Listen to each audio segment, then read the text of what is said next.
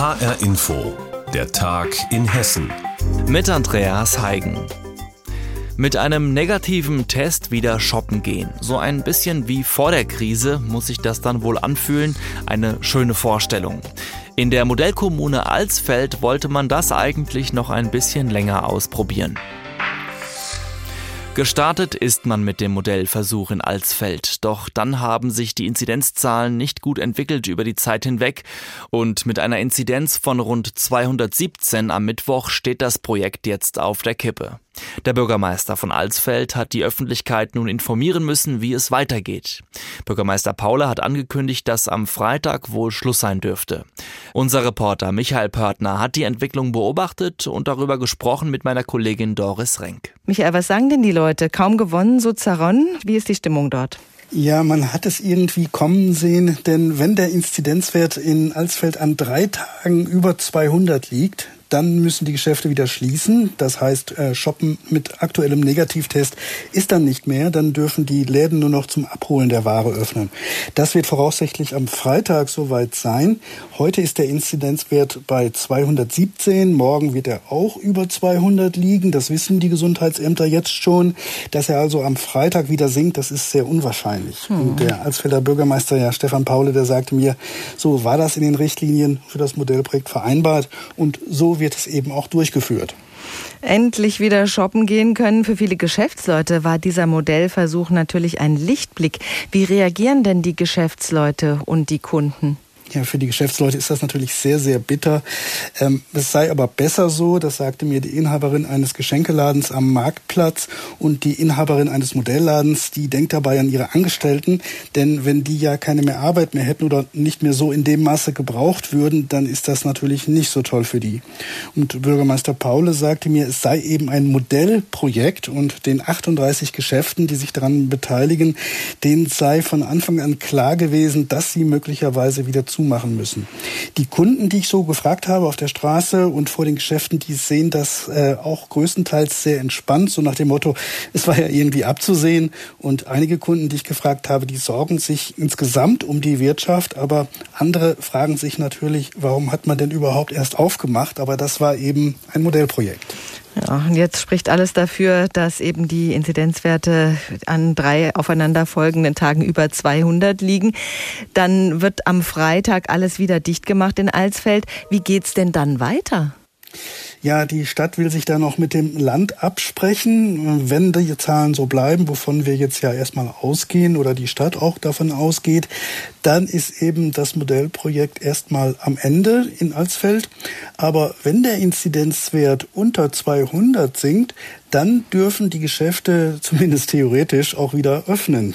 Warum nicht? Man könnte es ja vielleicht dann auch mal probieren. Sagt Reporter Michael Pörtner, wir haben es gehört, Alsfeld im Vogelsberg droht das aus als Modellkommune in Sachen Corona-Lockerungen. Die Inzidenzzahlen entwickeln sich einfach zu schlecht. Zu langsam, zu bürokratisch, zu viele Pannen. Die Impfkampagne gegen Covid neunzehn in Deutschland ist ja schon viel kritisiert worden. Aber zuletzt ist das Stimmungsbarometer deutlich gestiegen, und zwar seit der Woche nach Ostern. Denn seither impfen auch die niedergelassenen Ärzte mit, auch in Hessen. Und die Bilanz nach genau einer Woche kann sich sehen lassen. Schon über siebzigtausend Menschen haben die Ärzte geimpft und sie gehen auch dahin, wo die Teams der offiziellen Impfzentren bisher noch nicht waren. Tobias Lübben berichtet. Günter Stephan hat eine Landarztpraxis in Laubach bei Gießen. Er impft in der Praxis, macht aber auch Hausbesuche, etwa bei Annemarie Kircher. Hallo, Frau Kircher. Willkommen mit der Impfung. Grüße Sie. Kircher ist fünfundachtzig Jahre alt, dement und gehört damit zur Gruppe mit der höchsten Priorität. Jetzt, dreieinhalb Monate nach dem Start der Impfkampagne, bekommt sie ihre erste Spritze. So, Frau Kircher. Schönen Dank. Schon passiert. Ja, wunderbar. Dankeschön. Sie hat das Serum von BioNTech und Pfizer bekommen. Welcher Impfstoff war ihr aber gar nicht wichtig. Das muss ich dem Doktor überlassen. Was da ist gut für mich oder nicht, das weiß ich nicht. Ganz anders ist das bei Silvia Glasner aus Wiesbaden. Auch sie lässt sich vom Hausarzt impfen, auch mit BioNTech. Der Impfstoff von AstraZeneca wäre für sie nicht in Frage gekommen, denn das Serum steht im Verdacht, in einigen Fällen Blutgerinnsel im Gehirn ausgelöst zu haben. Das mit AstraZeneca hätte ich nicht gemacht. Das ist mir alles ein bisschen zu risikoreich. Ihr Hausarzt ist Christian Sommerbrot. Ganz viele seiner Patienten wollen sich jetzt von ihm impfen lassen, rufen an, schicken Mails, aber Sommerbrots Impfstoff ist begrenzt. Bei zwanzig bis dreißig Impfungen pro Tag, die man durchführen kann, kann man halt eben auch nur zwanzig oder dreißig äh, Impfungen durchführen. Und viele Patienten sind halt immer der Meinung, dass sie zu diesen dreißig gehören müssen. Genau wie die Impfzentren sollen auch die niedergelassenen Ärzte im Moment nur Menschen über siebzig oder mit bestimmten Vorerkrankungen oder bestimmte Berufsgruppen impfen, etwa Lehrerinnen oder Erzieherinnen. Sommerbrot sagt, er halte sich daran nach Möglichkeit. Es ist jetzt immer wieder schwierig, dass man das eben hundert Prozent erfüllt. Eben zum Beispiel, wenn am Ende des Tages doch ein oder zwei Spritzen übrig bleiben, weil jemand nicht zum Termin erschienen ist. Ist jetzt bei uns so noch nicht passiert, aber das wird sicherlich passieren. Dann äh, muss man vielleicht auch mal in Ausnahmefällen den einen oder anderen impfen, damit man keinen Impfstoff wegschmeißt. Zwar sollen die Hausärzte ihre Impfungen jeden Tag dem Robert-Koch-Institut in Berlin melden, aber der Impfgrund, Alter, Vorerkrankung, Beruf wird nicht erfasst. Immerhin, es zeigt sich, die Hausärzte sind aus dem Stand ein wichtiger Faktor geworden. Von den über zweihunderttausend Impfungen in Hessen in der Woche nach Ostern kam jede dritte von einem niedergelassenen Arzt. Landarzt Günter Stephan ist froh darüber. Die wichtigste Aufgabe in diesem Jahr für uns Hausärzte ist, die Pandemie zu beenden. Und äh, damit anzufangen war für das gesamte Team, alle M F As und alle Ärzte, eine große, tatsächlich seelische Erleichterung. Sagt der Laubacher Landarzt Günter Stephan im Beitrag von H R-Info-Reporter Tobias Lübben zur Impfkampagne in Hessen. Der frühere U S-Präsident Donald Trump hatte es angekündigt, er wollte zwölftausend der in Deutschland stationierten fünfunddreißigtausend U S-Soldaten abziehen. Doch nun heißt der aktuelle U S-Präsident Joe Biden und fast ein Jahr nach Trumps Ankündigung erleben wir eine Kehrtwende. Als Bekenntnis zu Deutschland sollen die U S-Truppen nicht abgebaut, sondern in Hessen aufgestockt werden. Reporterin Andrea Bonhagen mit Reaktionen auf eine faustdicke Überraschung. Gestern war der neue U S-amerikanische Verteidigungsminister Lloyd Austin in Berlin, traf Verteidigungsministerin Kramp-Karrenbauer und verkündete, dass im Herbst fünfhundert zusätzliche Soldatinnen und Soldaten nach Wiesbaden kommen werden. In keeping with my pledge to consult with allies and partners, today I briefed the minister on our intention to permanently station approximately five hundred additional U S personnel in the Wiesbaden area as early as this fall. Austin will eng mit den Partnern zusammenarbeiten, sagt er. Wohl auch deshalb ist er extra angereist. Neue Transparenz unter Joe Biden. Unter Trump gab es spürbar eine andere Politik und sogar Pläne, in Deutschland Truppen abzubauen. Das hat Biden zurückgenommen. Zwei neue Militäreinheiten kommen nun nach Wiesbaden. Es gehe dabei um militärischen Geheimdienst und um elektronische Kriegsführung, aber auch um bessere Kooperation mit den Bündnispartnern. Die Truppen werden schwere Geschütze und Raketenabwehranlagen mitbringen. Der Chef der hessischen Staatskanzlei Axel Wintermeyer sagt dazu: Also die hessische Landesregierung begrüßt die Entscheidung außerordentlich. Damit erhält der Standort Wiesbaden als U S-Hauptquartier eine deutliche Aufwertung und das ist für die hessische Landesregierung eine sehr positive Entwicklung. Auch bei der Stadt Wiesbaden dürfte man sich freuen, dass der Standort gestärkt wird und nicht nur die stationierten Soldatinnen und Soldaten mit ihren Angehörigen hier bleiben, sondern noch mehr kommen. Mit Angehörigen und Zivilkräften rund eintausenddreihundert mehr. Das bedeutet mehr Kaufkraft für die Stadt. Ich treffe aber Hartmut Bohrer von der Partei Die Linke vor Castell-Housing, einem Militärareal im Wiesbadener Stadtteil Castell.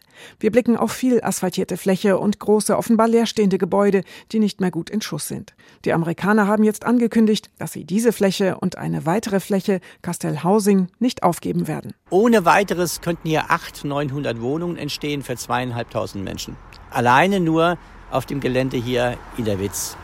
Dieses Gelände liegt heute mitten in Castell. Und es könnte sehr gut Grünzüge verbinden zwischen Paulusplatz und Friedhof und Kleingartenanlage. Bohrer hatte auch deshalb auf eine Nutzung gehofft, weil dann chemische Altlasten im Boden endlich beseitigt würden. Er ist verstimmt. Ich halte es für sehr ärgerlich. Es ist ein Wortbruch gegenüber den Ankündigungen der U S-Armee, dass sie diese beiden Gelände freigeben, sogar vorfristig freigeben wollen.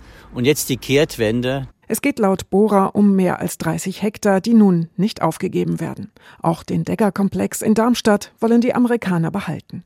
fünfhundert zusätzliche U S-Soldaten sollen nach Wiesbaden kommen. Darüber berichtet hat Andrea Bonhagen. Nach dem Christentum ist der Islam in Deutschland die Religion mit den meisten Anhängern. Hessen ist in dieser Hinsicht sogar Spitzenreiter. In Offenbach zum Beispiel gibt es deutschlandweit die meisten Muslime pro Einwohner. Auch in Hanau gibt es viele. Am Dienstag war der erste Tag des Fastenmonats Ramadan. Wegen Corona kann das traditionelle Fastenbrechen aber natürlich nur im kleinen Rahmen stattfinden. H R-Info-Reporter Heiko Schneider kann uns aber trotzdem einen kleinen Einblick geben.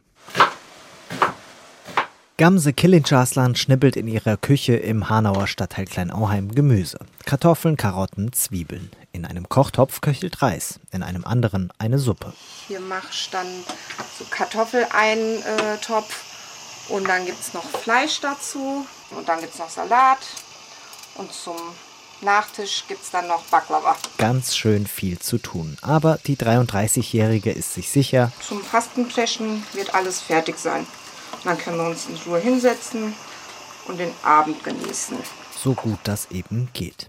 Das gemeinsame Fastenbrechen während des Fastenmonats Ramadan, es ist schließlich Tradition. Während des Ramadan dürfen Muslime von Sonnenaufgang bis Sonnenuntergang nichts essen oder trinken, nicht rauchen und keinen Geschlechtsverkehr haben, kurzum enthaltsam leben. Nach dem muslimischen Glauben soll damit Allah, also Gott, gedient werden. Aber auch Körper und Geist sollen gereinigt werden. Für Muslime ist der Ramadan heilig. Und zur Tradition gehört das Fastenbrechen.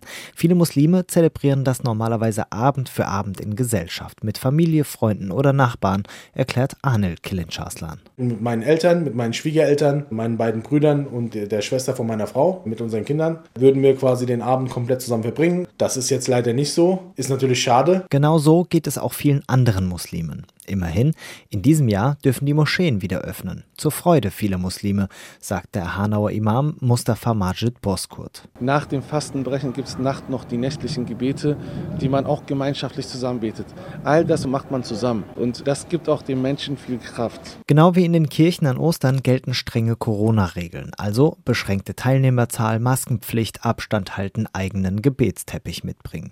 Als Alternative übertragen viele Moscheen ihre Koranlesungen live im Internet. Das habe im vergangenen Jahr gut geklappt und sei gleichzeitig auch ein wenig Aufklärungsarbeit, sagt Imam Bozkurt. Alle Mitbürger können zugucken, wie es eigentlich in der Moschee abläuft, was wir eigentlich, wie wir den Koran lesen. Da versuchen wir halt online nachzuhelfen. Zurück bei Familie Kılınçarslan im Hanauer Stadtteil Kleinauheim.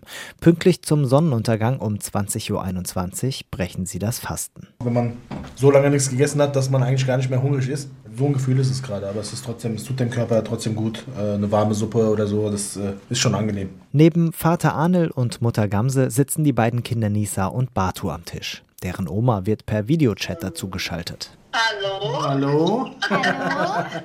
Alle strahlen übers ganze Gesicht, freuen sich sichtlich. Trotzdem, Gamze Kılınçarslan sagt, es ist einfach nicht dasselbe. Gerade für die Kinder auch. Oma ist nicht da, Opa ist nicht da. Das Zusammenkommen fehlt, die Unterhaltung am Tisch fehlt. Das ist nicht schön, wenn es so weitergeht. Doch es geht weiter. Corona, der Ramadan und damit auch das Fastenbrechen im kleinen Kreis. Ramadan in Zeiten von Corona. Reporter Heiko Schneider hat darüber berichtet. Und das war der Tag in Hessen mit Andreas Heigen. Alles Wichtige aus Hessen finden Sie auch ständig aktualisiert auf hessenschau punkt de.